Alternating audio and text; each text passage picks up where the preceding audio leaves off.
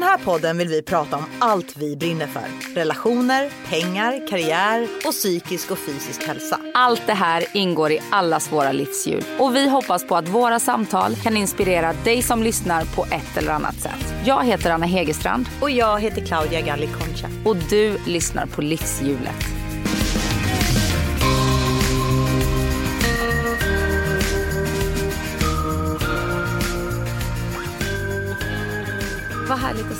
Ja men alltså jag har längtat efter dig. Jag har längtat efter dig också och Ja. saknat dig när jag skriver på Whatsapp samtidigt som jag ser på Instagram att du är så otroligt busy bee. Vad är det med mig? Alltså vad är det med mig Anna? Alltså vad är det som gör att jag på ett sätt mår som bäst när jag har som allra, all... Alltså när, när jag hela tiden är på gränsen till att känna så här, det kommer skita sig. Det kommer inte gå. Usch, vilken fruktansvärd känsla. Ja, men det, jag älskar den på något sätt. Nej, jag vet inte riktigt. Och Jag har ju levt stora delar av mitt liv sådär och gör till viss del fortfarande har vi konstaterat. Men jag mår ju som allra bäst när jag har luft i schemat. Ja, jag gör det också tror jag. Jag tror bara att nu så kom det upp lite för mycket roliga saker på en och samma gång. Det är ju det som är min eh, downfall. Och, och så här, jag har ju aldrig varit eh, inne i den berömda väggen. Jag har aldrig varit utbränd. Och det gör nog också att jag inte passar mig för de situationerna. Nej. Utan jag gasar och kör på för att jag tycker att det är roligt.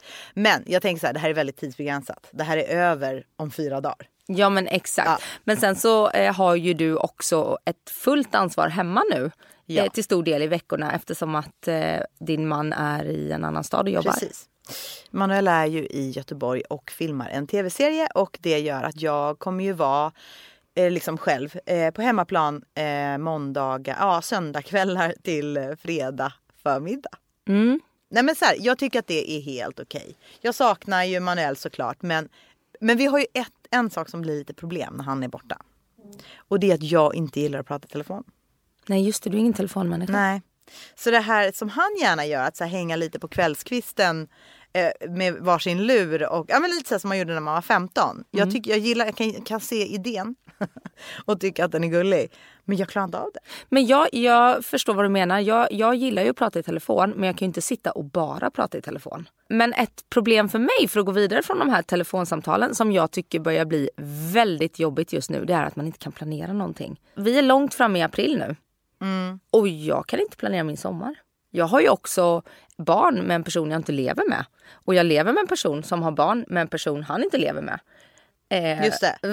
du fattar? Ja, jag fattar. Jag, Så jag var vi tvungen att behöver- lägga pusslet i Vi huvudet. behöver men, ju planera.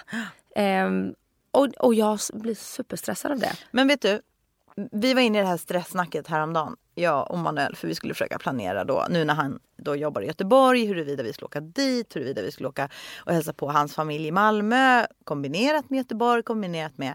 Hela den diskussionen slutade i så här, ja just det, det är ju fortfarande en pandemi. Ja. Att hålla på och åka runt bara för att. Ehm, jag kommer åka runt lite nu här närmsta tiden på grund av jobb. På grund av att det är pengar som jag eh, vill och behöver tjäna. Eh, men att åka runt för nöjes skull är ju något helt annat. Och m- min så här, summa summarum kring det var bara så här, jag tror bara att vi ska inte planera. Alltså bara tänka att det kommer fortsätta så här. Eller för det- mig funkar det bäst. Det är Det- tråkigt men det funkar bäst. Vet du att det där har jag landat i också. Att mina barns förskola är stängd i juli. Jag kommer ha barnen minst halva juli. Eh, och kanske att, och det är två veckor, det är ju heller inte så här oceaner av tid. Nej. Men de är tre och fem år gamla. De älskar ju att gå till någon plaskdamm eller gå till någon lekpark. Ena dagen kanske vi tar med sparkcykeln, andra dagen tar vi med cykeln med stödhjul. Vi packar lite picknick.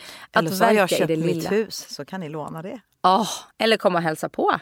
Ja, Fast vi kan ju inte bo där kanske- tillsammans då. Ja, men just det, just det. Om det är pandemi kommer vi inte kunna åka. Om det är bättre så Mm. kommer vi åka till USA. Har vi bestämt i sommar. Ja, åh Men spännande. som sagt, det går inte att köpa någon resa direkt. Nej. Däremot så öppnar USA 15 juni. Hade Manuel hört på nyheterna igår. Mhm. Men då kommer ni behöva vänta till 15 juni med att boka resa. Ja, precis. För att se om det För öppnar. att veta. Ja. Och då kommer resorna vara svindyra. Ja. Nu börjar jag resa lite nu i pandemitider och jobbar så jag kan tjäna lite pengar. Ja exakt. Ja. Och där tycker jag vi hittar övergången till våran gäst som har skitmycket pengar. och en jättedyr och blingig klocka. Alltså jag har ju sett den här klockan på hans Instagram. Och eh, jag har försökt googla. Det här är ju alltså en klocka som aldrig ligger ute med pris. Nej. Och han berättar ju inte heller själv Nej. vad den kostar. Han eh, tyckte det var perverst. att- Att vi frågade. Det är klart man frågar. ja det är Den klart. blingar ju så mycket så att man nästan får ont i huvudet. Mm, det är Jan Emanuel som eh, gästar oss idag. Mm. Så här, jag, det här är ett... Eh, ja, men jag, det, det här, jag gillar det här avsnittet. Oavsett vad man har för liksom, åsikter om honom så tycker jag att han säger... Eh, alltså oavsett om vad man har för åsikter om vad han har gjort i sitt liv och sin karriär och vad han har tjänat pengar på, det ena med det sjunde. När jag sitter i det här rummet med honom utan att egentligen veta så mycket om hans bakgrund så tycker jag att han är en väldigt vettig människa. Som säger vettiga saker och det känns som att han är ärlig. Han är ingen mellanmjölk. Han är väldigt lite mellanmjölk. Exakt. Alltså man kan nog inte bli med mindre mellanmjölk. Nej den där klockan den, den går du liksom inte under radarn med. Nej. Vi filmar ju den här klockan. Ja, det vi. blev väldigt den ska upp. av den. Den Jag upp. försökte lite så här fint om du inte vill ha den så Ja. kan du pass it over. Ja. Eh, men den ska ju upp på vår Instagram. Den ska upp med Anna och. Claudia. Ja, så in och kika där. Och Ja. eh, som vi alltid säger, in eh, på vår Instagram och önska och tyck och tänk och eh, prata med oss där. För vi är Mm. ju där och kikar. Eh, I början så här så är det ju lite tomt med Mm. kommentarer kan jag tycka. Men det är desto mer direktmeddelanden Ja. skulle jag säga. Vi får Ja. jättemycket private messages. Absolut. Och där Så kan ni kul. fortsätta skriva om man inte gillar att skriva öppet. Så kan man skriva vad man tänker om avsnitten, vad man tycker, vad man önskar Mm. höra i framtiden.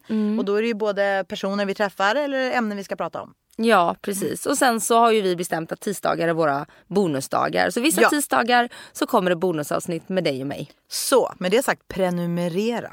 Annars vet ni inte när de där bonusavsnitten kommer. Exakt. De, Prenumerera, in och prenumerera. Det är superenkelt, det är bara att trycka på en knapp. Och då kan ni passa på att trycka på fem stjärnor också om ni är inne på podcaster. ja verkligen. Och så följer ni Livshjulet med Anna och Claudia på Instagram. Eh, Det så, är där det händer. Du det är där det Vi händer. ska ta lite nya bilder snart också hade vi tänkt. Ja. Då händer det ännu mer. Ja. Men nu är Vad vi Jan... har på gång va? Fan vad det bubblar. Fan Ja. vad det bubblar. Ja. Nu är Jan Emanuel. Just nu, hur mår du idag när du sitter här? Nej, jag är tacksam över bägge sidor faktiskt. Både den fysiska och den psykiska sidan. Och också tacksam över att få just privilegiet att få komma och prata om, om saker jag tycker är intressant. Och möjligheten att dela idéer. Och hur ser eh, dagarna ut för dig nu? I den här speciella tiden vi lever i. För man får ju, kan jag också lägga till, om man bara följer dig i sociala medier så får man ju lätt en uppfattning om att så här, ja men idag var det en tidig frukost på Thelins, alldeles för tidig. Och sen så står du i kö till något gym och sen så åker du och hämtar någon grön bil. Och sen eh, ut och gå med Fidel, din hund. Och så tar du lunch med Maja. Och liksom, det, dagen, ditt liv ser ju väldigt härligt ut. Det är inte så mycket som, som tynger. Men sen förstår ju jag att Instagram är ju en sanning med modifikation. Ja, i bästa fall så är det en sanning med modifikation. Eh, jag tror att det finns en, ska man söka förljugenhet någonstans så skulle jag säga inom sociala medier så slår det nog alla tänkbara rekord. Utan där är det väl snarare ett sätt att visa, för många åtminstone, vad man egentligen skulle vilja eh, vara. Eller så jag önskar att mitt liv var, eller så som jag tror att fina liv och goda liv är. Och jag tror att det anslaget som jag har, försöker ha på mina sociala medier eller Instagram då eh, först och främst. Det är att man också visar de, de sidorna som eh, så som livet också är. Just så här, jag ska, nu jäklar, nu går jag till gymmet. Ja, hur gick det då? Ja, det gick ju käpprätt. Det var, det- och så försöker man där och så gick inte det heller. Och så gick man ut med hunden och då hade hunden käkat upp kopplet. Och då var, tog man, tapp, och man skulle käka mat och tappade man hamburgaren. Men att man bjuder på de delarna i livet så som det faktiskt är. Liksom. Du driver, Eh, men, men man gör det på ett ja, lite, lite kul sätt. För jag har ju på intet sätt någonting att klaga på. Och de här små, små, små sakerna då som, som händer. Som man då kan bjussa på. Jag, jag, tror att, jag tror att det är både nytt- nyttigt för mig och för de som är vana vid att bara titta på Så här, Titta här är min fantastiska tårta som jag har gjort och, och, nu kommer min man hem som är lika lycklig som jag och då ska vi äta den här tårtan. Mm. Och jag tappar den förstås. ja. och, då, och det är också en verklighet. Jag tror att många människor som eh, får en ny plånbok, alltså som får en, en förändrad ekonomi under sitt liv. Mm. Väljer att gå in i ett nytt sätt att leva, eller att bli, kanske till och med söka nya vänner eller så här, man får en ny approach och glömmer, eller kanske till och med värre än glömmer, man, man väljer att inte komma ihåg sin bakgrund. Jag är en fattig man med mycket pengar.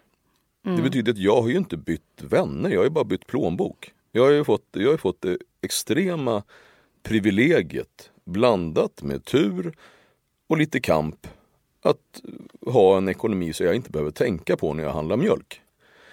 Men det gör ju inte att jag har blivit en ny människa utan jag är ju likadan. Det är bara det att jag har fått möjligheten att köpa en lite större lägenhet. Mm. Och, eller vad det nu är man köper lite större eller lite snabbare.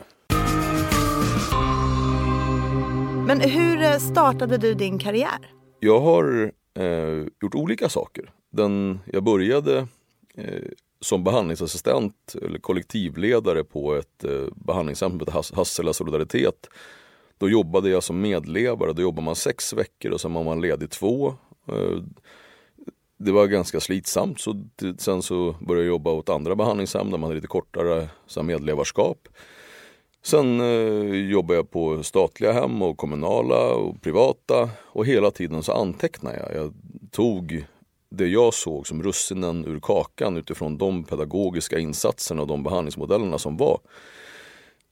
Och skrev, skrev, tänkte, skrev tills jag såg att nu, nu är min upplevelse att jag skulle kunna göra det här bättre själv.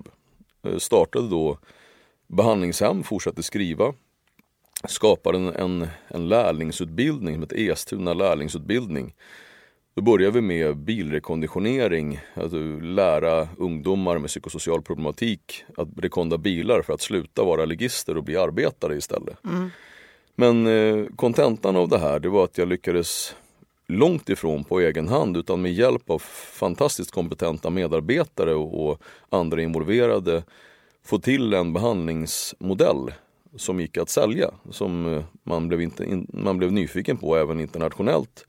Så det var ett brittiskt riskkapitalbolag som valde att investera i den här behandlingsmodellen.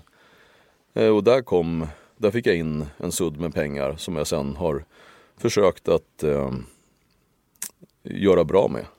Var det du som eh, liksom reached out till de här i England då? Eller ja, hur vi sprider hade sig en... den där informationen? Nej, det var ju en, en, en process där vi jag insåg i min litenhet i att om jag ska kunna göra någonting större eh, med min idé, eller det här min, den behandlingsmodellen som vi tillsammans i bolaget hade jobbat fram, mm. så behövdes det mer. Mm. Jag, hade inte det, jag hade inte den styrkan och det kapitalet för att kunna nå ut till flera länder. Framförallt så hade jag en vision om att kanske komma även över Atlanten med idén. Och då gick vi ut via eh, profession tillsammans med en, en, politisk kollega till mig. Och på så sätt då hittade vi eh, de här intressenterna som mm. gick in eh, och köpte det här, det här, den här modellen. Och jag gick sedermera också in och köpte in mig i det bolaget som jag sen, ja, som jag sen sålde igen. Då. Okay. Och hur har din karriär sett ut efter det? Så hur har du, hur har, hur har du fortsatt karriären? Nej, jag har valt att göra... Eh, jag, jag, har alltid, jag har alltid varit lite rädd för att vara enbent, det vill säga att man är jätte, jätteduktig på, eller ens det, att man är hyfsad på en grej, man kan ingenting annat. Mm.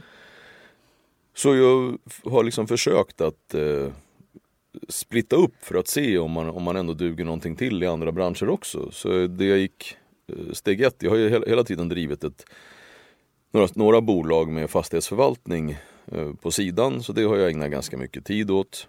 Eh, men sen har jag också jobbat med arbetsmarknadspolitiska projekt eh, via ett, ett, bolag som hjälper människor in i, i arbete.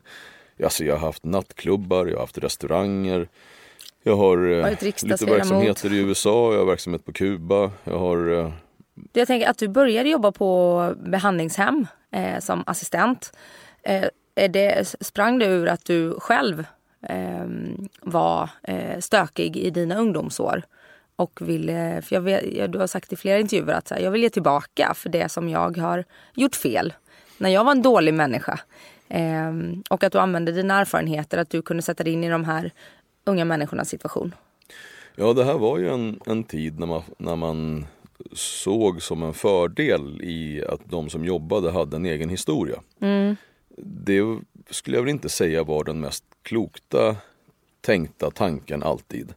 Det räcker inte med att man har varit nära att drunkna för att bli simskolelärare utan det är också bra att du kan simma innan du börjar lära ut sånt. Och där var man nog ganska snabb på många ställen att man tog in människor alltifrån Lugna Gatan till Non-Fighting Generation till också där jag jobbade på Hassela Solidaritet och på många andra ställen. Mm.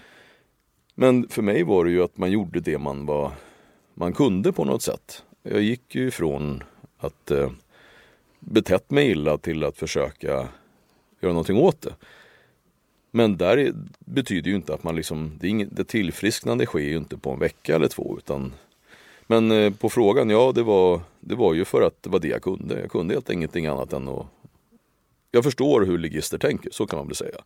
Och tänkte att det är också någonting där kan jag jobba och använda med mina egna erfarenheter. Mm. Du, var ju, du var ju en del av eh, Gottsunda Rude Boys, kallar ja, ni det va? Det stämmer. I dina tonår. Eh, för du är född och uppvuxen i, i Gottsunda. Mm. Där du bodde med din mamma. Eh, och ehm, eh, sen så blev ju du på grund av det här eh, flyttad till Norrtälje. Genom oh. socialen. Oh. Ehm, eh, till, till Norrtälje där, där din pappa bodde och där du bor idag. Oh, ehm, bland annat. Ja precis. Du är ju pappa själv till två barn. Som mm. är, hur gamla är de idag? 16 och 18. 16 och 18. Eh, hur har du eh, gjort för att ge dina barn moral och hur har du varit som pappa under deras uppväxt? Jag har varit, och nu ska jag ju bara säga att jag är ju en person fullsmäckad med fel och brister. Med alla former av, av knas. Alltså jag är inte på något sätt ett, liksom, ett föredöme att ta efter. Eh, vad tänker du människa precis jag, jag, Vad tänker du på när du säger det? det Varför du... behöver du liksom varna för det? Nej, jag, jag tror att det är, det är, så lätt att, att lyfta fram sig själv ja. Som någon man egentligen inte är. Jag, jag gör så gott jag kan. Mm. Ibland så faller det ut, ut väl. Men jag är absolut ing, ingen så här oj vad du är bra på allting. Utan jag gör också jag gör alltså, massvis med misstag. Och jag gör också, de, de, dåliga misstagen är ofta, ofta de misstagen som du vet är just misstag. Mm. Så här borde jag inte göra och så gör jag det ändå. Mm. Det är då det blir en synd. Vad kan det vara? Ponera alla mellanmänskliga relationer. Så är det väldigt lätt att döma andra människor. Jag har jobbar med mig själv i att inte fördöma andra. Att, att hela tiden tänka, men herregud vilken idiot. För jag, då gör jag både mig själv och den tredje personen en otjänst. För jag måste för att kunna, kunna förstå också förstå den personens situation. Att bara vara den personen som, smitt, som liksom smutsar sitt sinne genom att döma ut andra utan att veta anledningen till varför människan är som man är. Mm. Det är inget vidare. Och jag har ganska mycket eh, svärta i mitt sätt och, och, och, när, jag in, när jag är oförsiktig med mig själv när jag liksom inte medvetet undviker att tänka dåligt så, så kan jag lätt sitta och, och så... Se ner på andra? Mm. Kanske, ja. Det, jag, i, i, det, I det sämsta sättet så, så ja. Och tänka illa om, om folk och tycka att men, ja. Och det, det är dåligt att göra det. Men om, om tillbaka till barnuppfostrans delen, att det jag försöker och det, det som jag hoppas har lyckats med till, till viss del det är att eh, hela tiden ha ett kravställande mm. i att få en förståelse för att ingenting är gratis. Jag tror att jag kanske till och med i förhållande till andra varit ganska hård, om det nu ska räknas som hårdhet, i att ska man ha någonting så måste man jobba. Man måste liksom göra en prestation för att få någonting. Eh, och där har jag väl varit väldigt på mina barn just för det. För att jag är så, har varit så Jag har varit orolig över att de ska bli bortskämda på ett dåligt sätt. För att alltså att, de- bli bortskämda med tid och kärlek och uppfostran. Och mitt försök till att också ge dem grundläggande moral.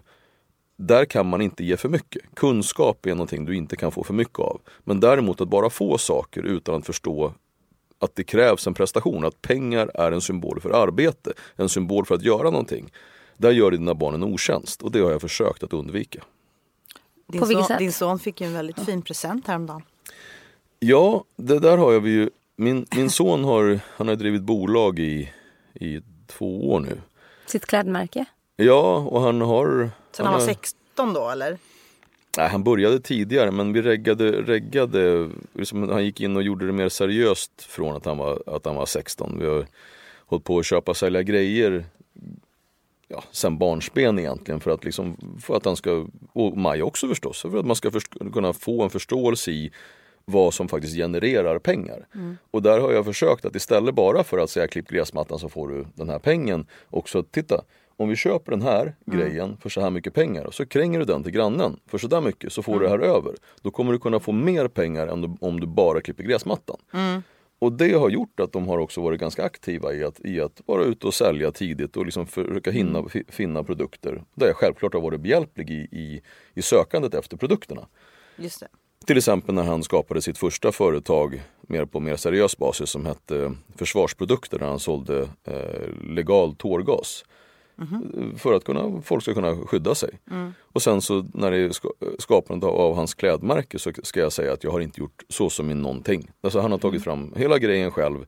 Självklart har jag hjälpt till att sätta upp själva bolaget. Men den, den framgången som bolaget har rönt är bara på hans egen driftighet. Och jag är, är fantastiskt tacksam över, över det. Ja, måste man bli stolt som pappa. Ja, jag är, är, jag är, är nästan genant stolt över mina barn. Och de syns ju också en hel del i dina sociala medier. Ehm, någon som inte syns så mycket är din fru. Ja, vad är hon? Ja, bägge mina, så här. Eh, om, man följer, om man går tillbaka på mina sociala medier så ser man att först så syntes ingen. Nej. Sen så syntes... Fidel. Ja, Fidel. Men eh, sen började Matteus synas. Ja. Och det var för att när Matteus fyllde 15 då, när- då får man köra moped. Man får göra saker som vuxna gör. Till viss mån. Ha sex. Ja, exakt så. Ja, är Här är vi rätt fram. Ja. Jag kan använda Eh, andra och, ord också. Och, och kan man, får man göra det, då tycker jag också då kan man få bestämma själv om man vill vara med och, och i ens föräldrars sociala medier. Mm. Innan dess är man ett barn. Och det, nu vill jag säga, nu pratar jag bara för mig själv. Det här var mitt sätt att förhålla Mm. mig till sociala medier. För jag tänker att de har sina egna, eh, men om jag gör bort mig så måste de förstå att det kommer ju även skvätta på dem om de figurerar på mina sociala medier. Och är det någonting jag vet så är det ju att jag, ibland så går det bra och ibland så går det dåligt. Just nu så går det ganska bra men ger det ett par år så ska ni lova då kommer jag, då har någonting hänt igen och så då kommer det stå att jag är en bajskorv igen på, i några tidningar och så går det några år till och sen blir jag bra igen. Man så, bygger upp och trycker ner. Ja, och det är, den, det är liksom den mediala logiken. Så därför först kom Mattias när han fyllde 15 och han sa ja, jag vill vara med. Sen så fyllde Maja 15, då frågade jag henne, vill du vara med? Och hon sa ja, det vill jag och då var hon med. Min fru, hon har varit vuxen hela tiden. Hon är bara Ja, 14. och då, och då, då, frågar jag ju, då frågar jag ju henne, eh, vill du vara med? Hon säger nej, det vill jag inte. För hon tycker att det är ganska fjantigt med sociala medier. Hon tycker inte det är något coolt alls. Och hon tycker inte att jag är speciellt rolig heller faktiskt. Och Stör det är samma sak med, med mina, med mina bilar och motorcyklar. Så när jag, jag har ju varit, jag har hållit på med hela mitt liv med bilar och motorcyklar. Mm. Och när jag kom med min hoj och mitt, jag är med i en mc-klubb och jag kommer med min rygg, mitt ryggmärke och känner mig liksom nu, nu är jag het liksom. Mm. Då sa hon så här, det var jättelänge sedan i och för sig, hon bara, men jag förstår inte vad ni har de där fåniga ryggmärkena på ryggen för. Och man bara, ja det var det som jag tyckte var coolt. Och Det låter Och som att det är när jag- din mamma sen, som pratar Sen när jag, eh, när jag köpte min, min första Lambo. En, Lamborghini för de en, som en inte- Lamborghini. För alla er som Eh, inte har varit samma, i kontakt Samma sekund faktiskt som jag fick in mina första slantar på kontot så då sprang jag iväg och köpte en bil, jättemoget. Nu som helst så då åkte jag ju direkt och skulle hämta min fru. Och så frågade jag, var är du någonstans? Jag, jag ser dig inte. Hon bara, eh, här inne i, i mobilen. Då tyckte hon att den där bilen var så attans pinsam så hon hade gått in i en gränd så, hon, så jag kunde hämta henne där så hon kunde sjunka ner i sätet så ingen skulle se henne. Ja, för hon kör Volvo vet jag. Hon kör Volvo. Och jag tycker, för mig har, har um, Annika är ju, det är ju tack vare henne som jag har någonting överhuvudtaget. Jag skulle säga att hon är liksom, hon har ju styrt upp det ostyrbara på, någon, någon, någonting, på något vänster. Och um, det är ju den här dialektiken mellan oss som har gjort att det, att det liksom också har blivit ur mitt perspektiv, så som jag, så som jag upplever det, det blev, det blev helt okej okay i våra liv. Det blev bra. Jag är nöjd, om man nu får säga så. Mm, ja, det får man. Um, Hur träffades ni?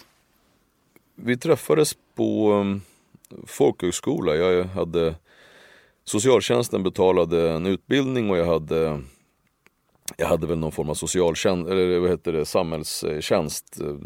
Jag hade, jag hade ställt till lite grann och skulle sona. Och då var jag på folkhögskola och jag skulle läsa in grundskola och, och eh, lite av, folk, av gymnasiet. Och då gick eh, min fru på en, eh, den här klassen som jag gick, det var en, en eh, den hette allmänna linjen och det var för folk med psykosocial problematik och det var en alkoholfri och drogfri skola. Eh, men det fanns också några andra linjer. En av de linjerna var friskvårdslinjen och min fru var aerobikinstruktör och skulle läsa på någon, någon tilläggskurs på den här friskvårdslinjen. Och då stod jag och rökte eh, på trappan och då stod de typ jättelångt bort och så kom de fram och var, och var arga och så sa Du kan inte stå här och röka, det, det blåser på oss. Jag bara, är du sjuk eller? Jag står ju här, gå iväg någon annanstans, jag står och röker. Ja, och sen blev jag... Och det Ja men då tänker jag, det var- där var inte ett charm, eh, du kan ju inte eh, uppfattas som så charmig. Du så, sa liksom, gå iväg, här står jag och röker. Hon bara, Jag, jag oh. tror inte att jag sa det på det sättet. Jag såg, hon, var ju, hon var ju så fasansfullt vacker redan Mm. då. Så det är klart att jag liksom någonstans eh, såg att det var, alltså jag, jag blev jätte, jättekär i henne där. Men, Mm, men, vad var det hon blev ju, kär i då? För hon var ju ändå uppstyrd och... Ja och det är det inte bara du som frågar. Jag frågar mig fortfarande och jag är extremt tacksam över att eh, det blev så. Hur är du att leva med då, tror du? Hon skulle svara.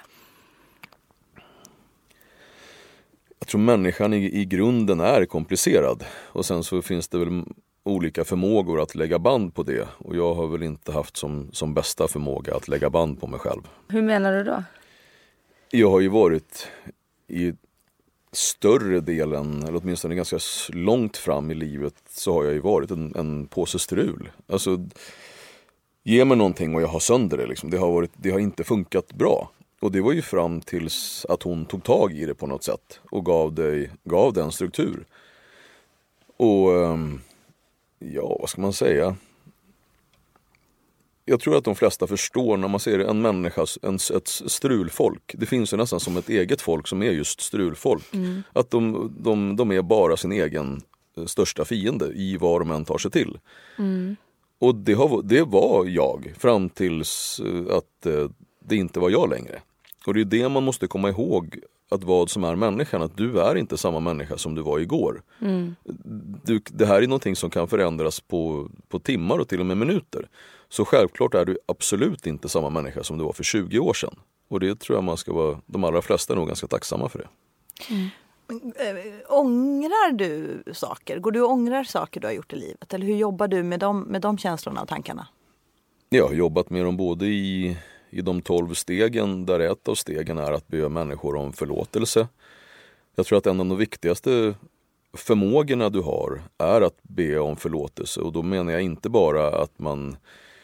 Jag skojade en gång till hur min relation till, till Gud var som barn och då, då sa jag att först så bad jag Gud om en cykel.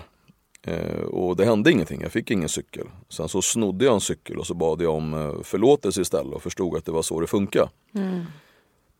Det är ju ett raljant sätt att se det. Men det, det är ju också lite... mm, Det är inte så man ska göra, men att förmågan att be om förlåtelsen, den är viktig. Och där tror jag att där får man inte stoppa vid att tro att det bara går att göra illa och sen så be Gud om förlåtelse. Utan den som du ska be om förlåtelse till, det är ju Guds skapelse. En del av den som är människan. Och den människan som du på något sätt har skadat, Du behöver gå tillbaka och be om ursäkt. Och det är ett konststycke och en, ett sätt att utvecklas som människa, att även i det lilla be om förlåtelse. Jag tog ett exempel här just för, som ett träningsexempel. Jag var, jag var inne i, i en butik och så ser jag att jag är stressad som attan så jag pratar i telefon. Och hon, jag ser hon, jag, jag märker att hon, hon säger saker och jag så nickar och betalar och så, och, och, och så, går, jag, så går jag därifrån. Och så gör jag det jag ska. Sen så när jag går hem så tänker jag att fan, hur, om jag har stått bredvid och så såg jag en, en, en, en man gå in och så sitter en, en, en ung tjej, hon säger någonting och han liksom bara så här, nästan fnysande pratar i telefon med någon annan och, och, och behandlar henne som en, som, en, som en robot, någonting som bara finns där för att serva. Mm. Det, det, är inte, det är inte, man är inte artig och jag tycker att artighet det är, det är ett värde i att vara artig. Så mm. då, då gick jag tillbaka sen och sa ursäkta jag var här tidigare och jag pratade i telefonen och jag tror att jag kan uppfattas som ganska så, oskön. Jag vill be om ursäkt för det. Det verkade som att hon inte ens kom ihåg att jag var där inne i och för sig. Men, men, men för mig var det viktigt. Att liksom även i det här lilla kunna gå tillbaka och be om ursäkt när man har gjort någonting. Och jag gör, och du frågade tidigare, på vilket sätt kan du vara, eh, göra medvetet fel? Mm. För en tid sedan så var jag och tanka och så är det någon som står bakom mig eh, och, och tutar. Så här, när jag, och så parkerar jag iväg bilen. Jag känner hur säkringen håller på att vippa in i huvudet mm. och, och, så går jag tillbaka till den här eh, bilen och säger så här. Du tutar på mig liksom, ganska mycket när jag står och tankar. jag skulle vara livrädd om du kom fram. och, ja, och det, det var ju inte... Skäggig man i Lamborghini. Men det var, inte, det, var, det var inte det som var meningen. Nej. Men det var ju så det blev förstås.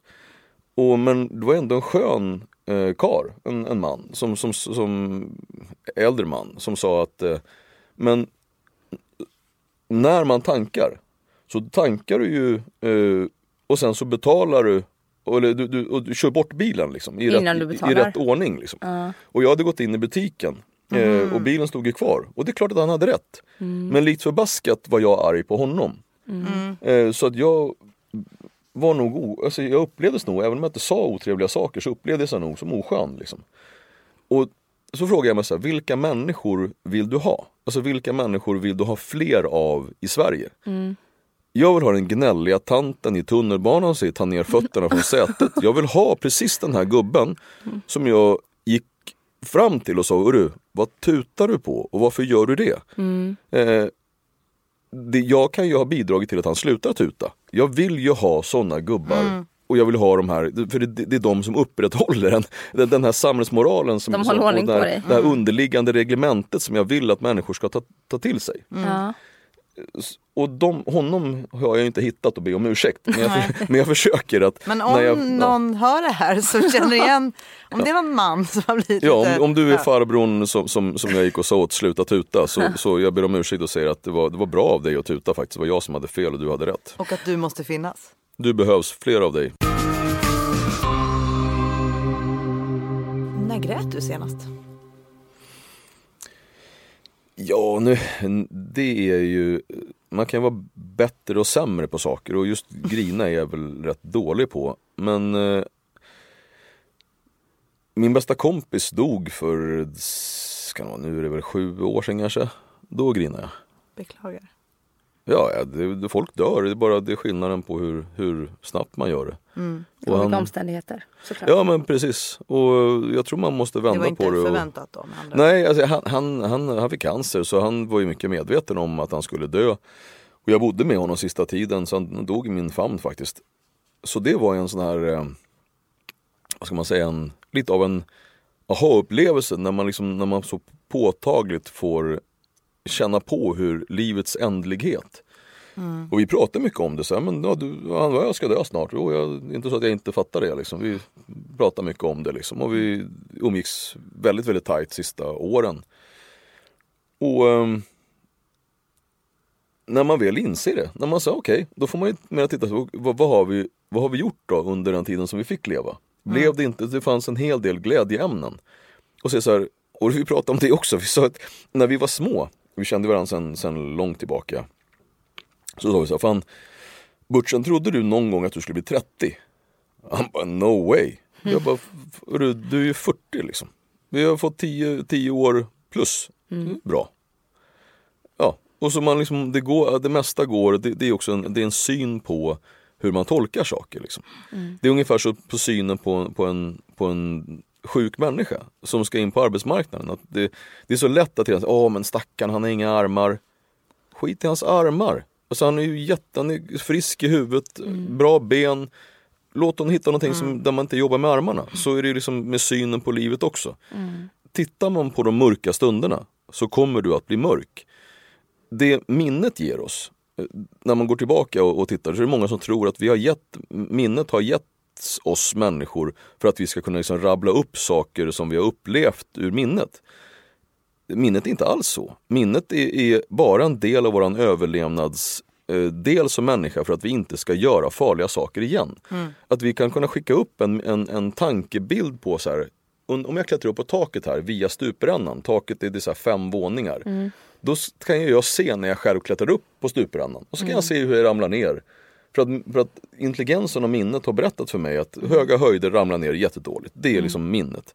Och sen så, så kommer minnet alltid selektera utifrån vad du själv väljer eh, att minnas ut, utifrån hur, också hur du vill minnas dig själv. Det är också ett biologiskt perspektiv. Jag Också- tänker kvinnor föder barn om och om igen. Ja. Intellektuellt vet man ju att det här är ju Inte jävligt jobbigt. Men man Mm. min, jag har inga svåra minnen. Så. Nej och, och sen, nu hoppar vi, men om man håller kvar vid, vid just synen på vad man, vad man minns och inte. Så till exempel om, om, ehm, om jag säger till dig så här, glöm det. Eh, eller glöm det där nu. Eller att jag säger, men det är lugnt, det är glömt. Så betyder ju inte det att jag inte kommer ihåg det. Nej. Om du har begått en oförrätt mot mig, du högg mig i benet, det gjorde ont. Och jag säger, men det är lugnt, jag, vi glömmer det. Så kommer inte jag ju glömma det, för jag har ju fortfarande ont i benet. Men det jag säger, det är att jag förlåter det. Jag, jag väljer att inte längre påminna mig själv om det. Engelskans remember. Att jag väljer att inte remembra det. Och det är, en, det är en stor skillnad på hur, hur vi ser på vad vi ska komma ihåg, hur, min, hur minnets funktion och hur vi väljer att tolka den erfarenheten och våra egna upplevelser. Svart eller lite ljusare. Är du långsint? Fruktansvärt. Och det, det är en av de, vad ska man säga, defekter som, som jag har och som jag, som jag jobbar med. Och jag försöker verkligen prata med mig själv om det. Och eh, ja, det är någonting som, den, den, är, den är dålig. Gäller det i alla relationer? Alltså vänskap, eh, fru? Är du långsint i alla? Nej, alls. Det, det är ju en förutsättning för att en, en relation ska kunna hålla. Alltså en förutsättning för att du ska kunna älska någon alla dess sidor är ju att i, när du lever med någon eh, i en parrelation och vi inte är överens om eh, vad den här muggen ska stå på bordet eller hur barnet, vad, vad det nu är för någonting. Så kan man antingen gå in i det här i önskan om att vinna det här kriget. Att jag ger rubbet för att i den här diskussionen, ska jag ska trycka ner det, jag ska förklara för dig att du har fel. För jag har minsann rätt. Argumentera sönder dig. Ja, och, och liksom gå in i det här och se det just som att nu, nu ska jag vinna. Det är fel. Utan vi är två olika personer. Vi tycker olika om det här. Vi ska leva tillsammans. Här ska jag tänka, hur långt kan jag bara bjussa på min, e- vad jag tycker i det här utan att det ska falla så pass långt så att det blir farligt eller dåligt för relationen i sin, i, i sin helhet. Hur öppen kan jag vara och säga att så här, när du säger det här till mig, så det här är den upplevelse som du skapar hos mig. Och vara faktiskt öppen i det. Sen, det här gör mig ledsen. Istället för att försvara mig i det här. För oftast så ligger det ju någonting hos mig som behöver liksom jobbas med innan jag börjar kasta skit på dig. Men det är svårt Så- att vara sådär öppen. Eller? Ja, det är ju en av mänsklighetens svåraste delar som vi tror är enkel. Det vill säga, eh, när någon säger så här, ljug inte. Ja, okej. Ljug inte själv. Mm, alltså när ljög du senast? Troligtvis för en timme sen kanske. Och du säger nej, inte jag ljuger för en timme sen. Du bara kliver in här, hon i, i receptionen säger att Hej, är det bra eller? Du bara Jajamensan! och du har precis haft värsta konflikten innan. Och då frågar man, var det en lögn? Eh, om du skulle prata sanning, skulle skulle, ska du stanna då och säga till receptionisten att nej hörru, det är jävla dåligt faktiskt. Alltså, jag, det här har hänt och farsan är sjuk och min snubbe är otrogen och hoa loa. Eh, den vill man inte heller ha. Men däremot så kan du alltid säga till dig själv att försök att tala sanning. Det, I artighetsfraser, det är ju en artighetsfras. Men ett, då gör det ännu enklare. Försök att inte medvetet ljuga på ett sånt sätt så att du försöker få en annan människa att tro på någonting som inte är sant. Det vill säga att, att medvetet fara med osanning. Inte då i den här sociala situationen när du säger ja, är det bra? Ja, säg, säg ja, det är helt okej. Den personen skadas ju inte av att Nej, du den, inte lägger ut däremot så hela skulle den personen troligtvis skadas av att om, om du stannade och, och, och lämnade över allt, allt, den personen allt aldrig mer fråga den frågan till någon annan. Vad är ditt nästa stora köp? Du shoppar ju en del. Jag, ser, jag bländas av en klocka som sitter på din arm. Ja, den är jätte, jätteful verkligen. Men det den finns ju en Insta-story på din Instagram om just den klockan va? Mm. Får jag fråga, han som sålde den klockan till dig, han satt och skrattade när du bara, ja men jag tar den här. Vad var det han skrattade åt? Måste ju varit impulsköpet. Nej, men det, jag, jag, har jag har gjort några sådana köp hos honom. Tony, han, jag har köpt klockor av honom se- sen 15, tjugo- ska det det är nog snart 20 år. Och ehm, jag tror att det är väl kanske inte det, det vanligaste argumentet att man säger attan vilken ful klocka, den tar jag. Eh, och, och Men det du här tycker är, ju inte att den är ful på riktigt. Jo, det gör jag. För Alltså, att den är så blingig eller? Ja men det här är ju alltså, Den är ju inte alltså, så kompatibel med din övriga outfit. Nej men alltså ti- titta på den. Alltså, det, den det, det, jag, det man skulle kunna skryta om det är att, att, det är att jag, jag måste ju vara extremt trygg i min könsroll med tanke på att jag har en, en, jag har en tjejklocka. På. Vi måste är lägga alltså- ut en bild på ja, den här precis. klockan. Det är alltså en, den är silverfärgad. Är det vitt guld också eller? Eh, Det, det här är ju det är ju bara diamanter runt hela klockan. Ja Det finns precis. ju ingenting Jag skulle är- komma till det. Men den är alltså silverfärgad, full med diamanter, blingar som satan. Du, du skulle kunna vara någon sån här Lil Kim. Ja ex, exakt, exakt så. Eller och, Kanye och, och, West. det, och det är ju kanske inte alltid Lil Kim som jag känner att hur vill du vara? Jag vill vara som Lil Kim. Men då måste man ju också kunna liksom så här, bjussa på det. Jag, jag såg att den här, vad heter han då? En, Men varför en, köp... En metrosexuell eh, eh, fotbollsspelare, Ron, Ron, Ronaldo kanske? Ronaldo? Ja. Ja, han har en likadan. Ah, ja. vad, vad, vad ligger den på? Ja, det, är väl- det, det, vi pratar om något annat, det känns bara konstigt. Men den kostar mer än en, en, en, en årslön för, en, för ett fatto. För, ja, det kan man väl lugnt säga. Men eh, varför köper man en klocka man tycker är skitful? då? Det, är både, både, det har två anledningar. Det första försöker jag hitta klockor som, som ehm, jag har ju svårt att göra dåliga köp och jag, den, jag, jag vet ju att det här är en, en klockmodell. Även fa- fast den ser ut som skit så kommer den stå sig. Den kommer, och, så det här är ju liksom som att ha pengar på banken lite grann fast det är roligare och den är ju retsam. Alltså, Vad är det den- för den är- märke? det är en Rolex. Vad bjuder Dan på nu då? Är det gym? Lunch med Jag håller, Maja? jag håller på att ta fram en, ehm, jag trodde du att du skulle få avsluta va? Ja exakt. Ja, Vi bokade glömma, studion dubbel tid, du skrev ju Ja. det. Nej, jag håller på att ta fram ett nytt varumärke för bilvårdsprodukter. Så eh, nu håller vi på och vi har ett, ett laboratorium där vi håller på med olika kemprodukter f- för att se då hur, hur, hur olika lackbehandlingar påverkar och så ta fram fälgrengöring och, och till alla de delarna som du kan tänka dig för att göra bilen snygg.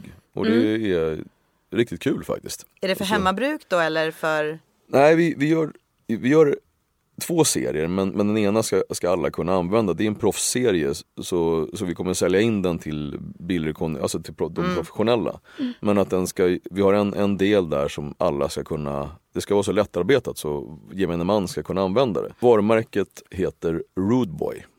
Rude Boy som... Så Eh, Rihannas låt? Den är, ja och hans gamla gäng. Ja just det. Ja, och så, så har vi så här eh, Rude against dirt, good against good. Och sen så har vi håller på att etablera ett samarbete med några som eh, jobbar med att stoppa tjuvjägare som skjuter elefanter och noshörningar och så vidare för att kunna vara med och finansiera en, eh, ett gäng soldater, djungelvakter, kvinnliga djungelvakter. Det såg som- jag. Ja, det såg. Ja. Mm. Så där, försök, där försöker vi få till så vi kan vara med och finansiera den delen då genom försäljning av de här Så att en procent av varje Mm. såld produkt eller något sånt där. Ja, vi kommer sätta en, en, en fast peng som går ifrån varje såld vara för att det ska vara enkelt Okej. att räkna. Och det Ah. här gör du själv eller du tillsammans med någon annan? Jag äger bolaget men jag gör ju tillsammans med jag skulle säga eliten av eh, Sveriges bil, alltså de som jobbar med, med professionell bilvård.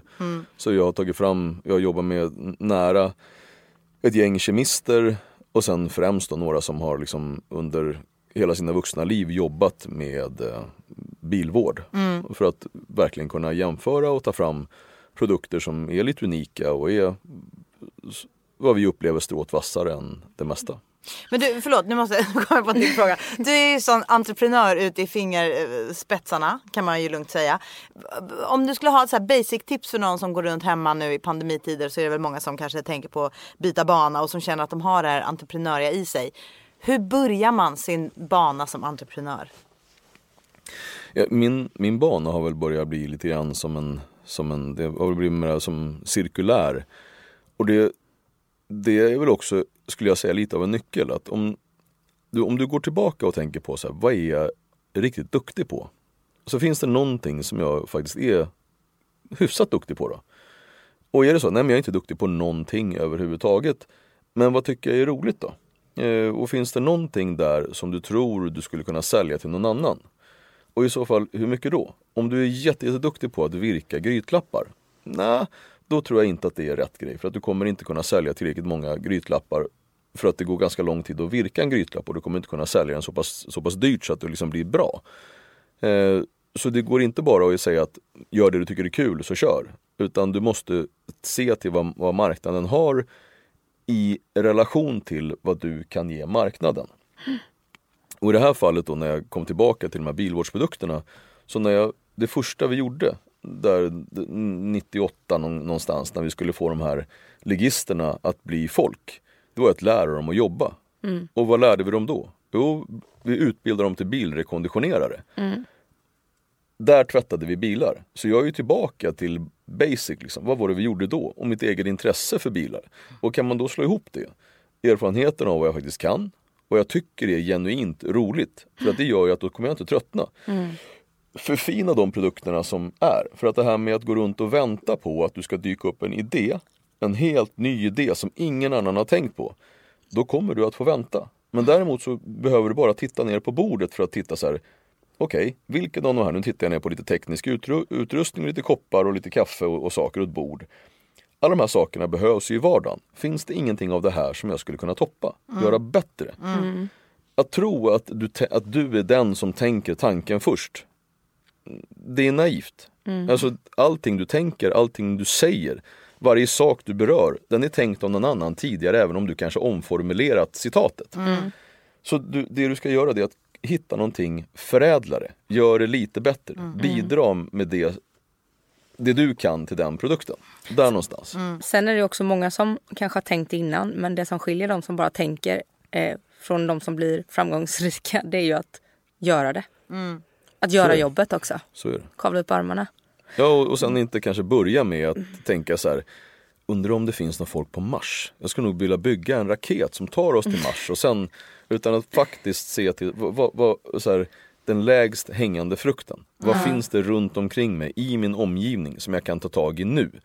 Och finns det då ingenting som du kan ta tag i just nu för att du mår skit? Gå och diska åtminstone. Gör någonting. Alltså för varje litet, litet steg där du gör någonting är väldigt mycket bättre än att inte göra någonting alls. Jättebra. Och bilvårdsprodukterna heter Rudeboy. Rudeboy. Var köper vi dem? De kommer finnas på rudeboy.se. Spännande. Jäklar vad rent det ska bli. Ja, jag ska köpa en bil först. När, när skapar du ett eget bilmärke då? Det kommer faktiskt inte att hända. Nej? Det är, det är just en sån här sak som då, då kliver man på de frukterna som sitter för högt upp och man tycker att man hittar på någonting som är för märkvärdigt och då, det kommer bara sluta med att man gör av med de pengarna man har skapat. Det är extremt få som lyckas med den grejen. Vad säger du? Är det något mer som du känner? Ja, jag, ser, jag ska slänga upp något litet bara så kommer jag, så kommer jag bara hugga på det och sen håller jag kvar det bara. Tack för att du kom hit. Ja, tack. Tack för att du kom. Jag är tacksam. Ha det så bra nu. Och Claudia, vi hörs nästa vecka. Ja det gör vi garanterat. Du förresten, jag skulle... Du, nästa vecka ska jag...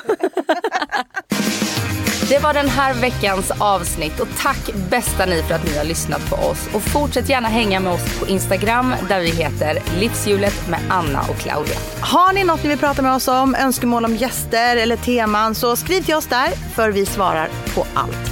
Och så hörs vi nästa vecka. Puss och kram. Puss och kram!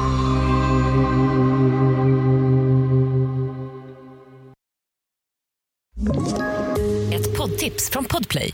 I podden Något Kaiko garanterar östgötarna Brutti och jag, Davva, dig en stor dos skratt. Där följer jag pladask för köttätandet igen. Man är lite som en jävla vampyr. Man har fått lite blodsmak och då måste man ha mer. Udda spaningar, fängslande anekdoter och en och annan arg rant. Jag måste ha mitt kaffe på morgonen för annars är jag ingen trevlig människa. Då är du ingen trevlig människa, punkt. Något Kaiko, hör du på Podplay. Därför är gardinerna.